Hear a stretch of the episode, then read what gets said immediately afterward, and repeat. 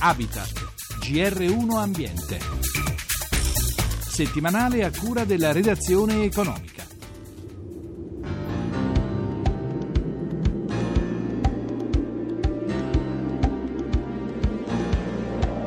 L'eolico continua a far discutere. Italia Nostra è scesa di nuovo in campo con oltre 100 associazioni e comitati ambientalisti per chiedere al governo di sospendere le aste per la realizzazione di nuovi impianti che producono energia grazie al vento perché scarsamente efficienti e ad alto impatto paesaggistico.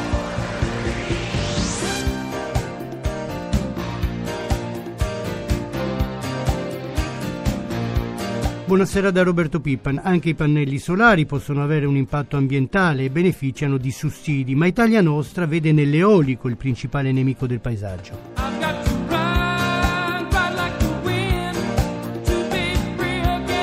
Per quale motivo? Marco Parini, presidente della più antica associazione ambientalista. Noi abbiamo chiesto una moratoria sulle aste per il conferimento di nuovi incentivi perché parte di queste somme vanno destinate agli impianti eolici. Questi impianti eolici devastano il paesaggio. Il paradosso è quindi che i cittadini attraverso un prelievo forzoso nelle loro tasche, ovvero nelle fatture delle bollette della luce, vanno a finanziare il danno al loro paesaggio. Sta parlando di somme enormi che arrivano a 12 miliardi di euro all'anno. Ma questo non va in controtendenza rispetto alla volontà che è stata espressa anche da organizzazioni ambientaliste come la vostra di dare un sostegno alle energie non tradizionali, non usando combustibili fossili? Non c'è una pregiudiziale nei confronti dell'eolico o del solare. Si tratta però di intervenire nel modo corretto e nei limiti di un ragionevole rapporto costo-beneficio. Se se ne fa un uso distorto e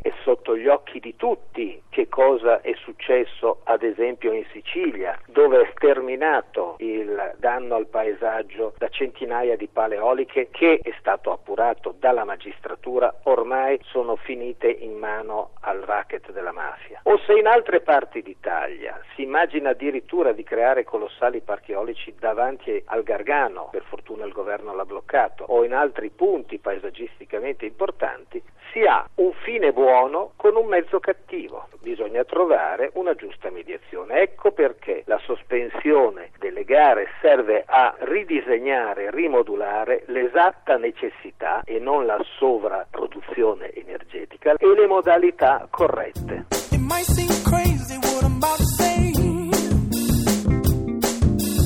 Sono sempre più numerosi i produttori agricoli che scelgono di produrre biologico. In realtà non significa soltanto non usare prodotti chimici, ma molto di più, soprattutto nella produzione di uve.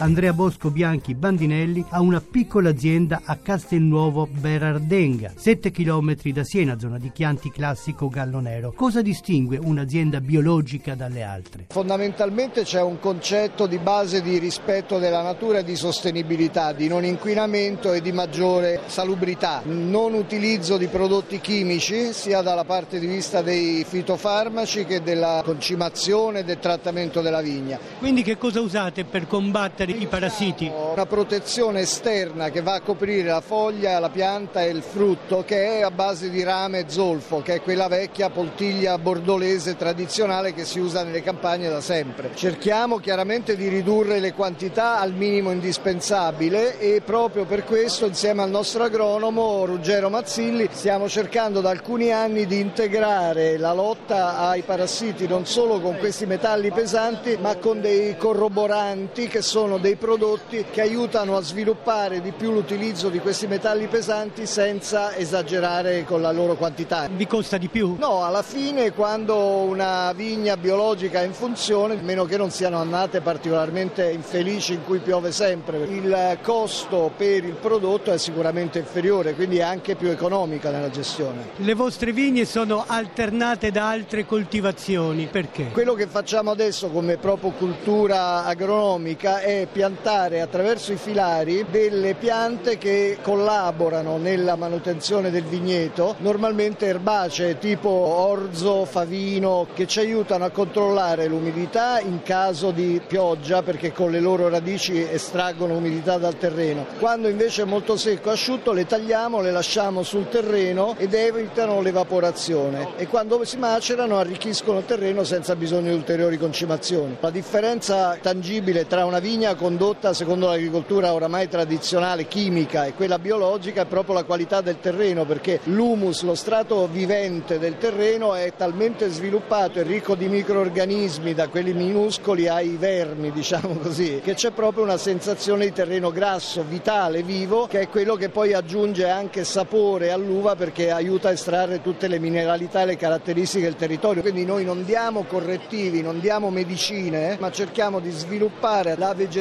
delle piante e la loro naturale adattamento al clima e al terreno.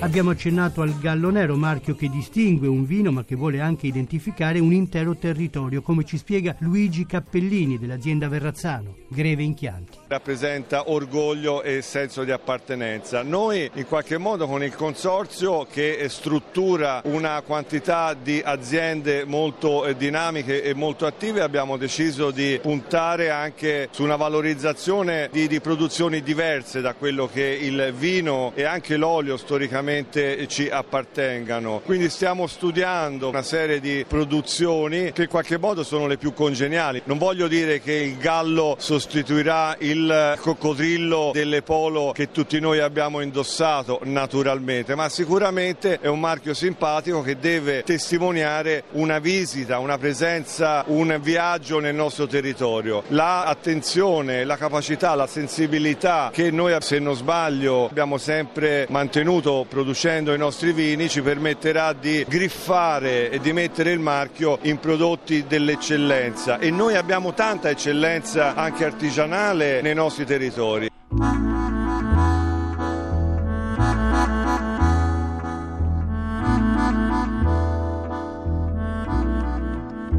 A Montepulciano producono vino nobile sia aziende biologiche sia aziende che hanno deciso di non seguire quella che molti considerano una moda. Maurizio Comitini dell'azienda agricola Croce di Febo. Biologico significa attenzione cura anche maniacale a volte, strumenti di difesa ancestrali, lo stesso rame, lo stesso zolfo che potevano usare gli antichi romani qualche migliaio di anni fa. Avere nel filare di vigna erbe larghe, la sulla, lupinello, avere quella che in natura è chiamata biodiversità, maggior numero di erbe e maggior numero di insetti. Si fa un passo avanti per fare un passo indietro, si torna al principio dell'autoequilibrio. La natura equilibra se stessa. Ma dal punto di vista produttivo questo non riduce la produzione? Sicuramente, specialmente in certe annate è molto difficile. Non sempre il lavoro eh, maniacale è sufficiente per contenere le difficoltà. Nel corto raggio mi sento di dire che abbiamo vissuto due vendemmie calde come 2011 e 2012 e una vendemmia estremamente bagnata come è stata 2013. Forse fa un po' parte della natura, però desta qualche sospetto sospetto. Io ho visto rinascere la terra quando abbiamo smesso di usare prodotti di sintesi, diserbanti. E il mercato apprezza? Sta apprezzando, cioè si assiste un po' a un aumento dell'interesse rispetto a questi vini, sia biologici che biodinamici. Questo credo non solo in Italia ma un po' in tutta Europa e nel mondo. Credo che un po' il futuro sia questo.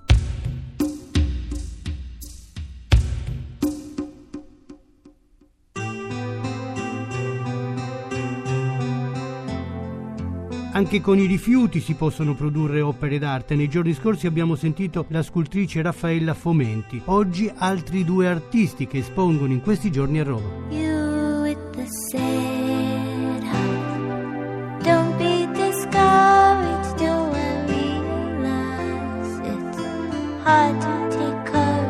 Un artista newyorkese di origini siciliane, Tyron Tripoli, usa la plastica. Ad esempio, con gli scarti di una fabbrica di giocattoli, pezzi di camion gialli, ha realizzato una particolare scultura. I, uh, I Io preferisco la plastica, prendo sulla strada tantissimi tipi di materiale, molta plastica, però non è il solo materiale che uso. Io avrò una uh, mostra personale a Torino, anche in questa occasione utilizzerò tanti materiali di scarto, questa volta migliaia e migliaia di occhiali. Ho scoperto anche in un deposito anche altri materiali di plastica che utilizzerò nell'installazione. Found some interesting materials. C'è un messaggio anche ecologico, ambientale. Sì, sì. For, for me, Per me è un esercizio eh, nell'integrazione. Penso che tutti devono avere questo atteggiamento verso il materiale. and that's how I approach the materials. Non si deve buttare via niente. Tutto può diventare un'opera d'arte. Everything has value. Tutte le cose hanno un valore. There's no spazzatori in natura.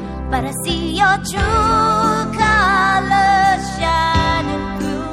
Alvaro Morandi realizza opere d'arte con scatole di cartone che contenevano formaggi e con scatole di pomodoro. Sono totalmente materiali che io recupero dagli scarti degli altri, che andrebbero al macero, che io recupero perché mi interessano dal punto di vista puramente estetico, li utilizzo come supporti, come dei ready made veri e propri, perché in alcuni casi le scatole sono talmente belle che basta soltanto una mano di cera per renderle pulite e restano così come sono. In altri casi invece ci sono degli interventi più pittorici e così via. In questo caso un'intera parete ricoperta di scatole di formaggio rovesciate e dipinte. piccole costellazioni, infatti l'installazione si chiama Song for Stella, che è un omaggio da un certo punto di vista al nome Stella, perché questa composizione nasce nel 2012 dedicata a una bambina che è nata in quell'anno, ma in realtà è anche un, un omaggio al grande Frank Stella che comunque faceva queste sue installazioni sulle pareti. In questa installazione ci sono scatole, oltre che del formaggio, sono scatole delle conserve, delle marmellate, i coperchi delle scatole di plastica dei gelati, tutta una serie di cornici che provengono da un riciclo cimiteriale, cornici che a volte come in questo caso sono anche cornici belle in ottone degli anni 20, degli anni 30, vengono buttate e a me capita spesso perché le vado a cercare di incrociare questi materiali, li recupero e li trasformo. E ci sono soprattutto idee che fanno rivivere cose che altrimenti sarebbero finite. Sì, è una specie di ecologia della mente. Don't be afraid to let them show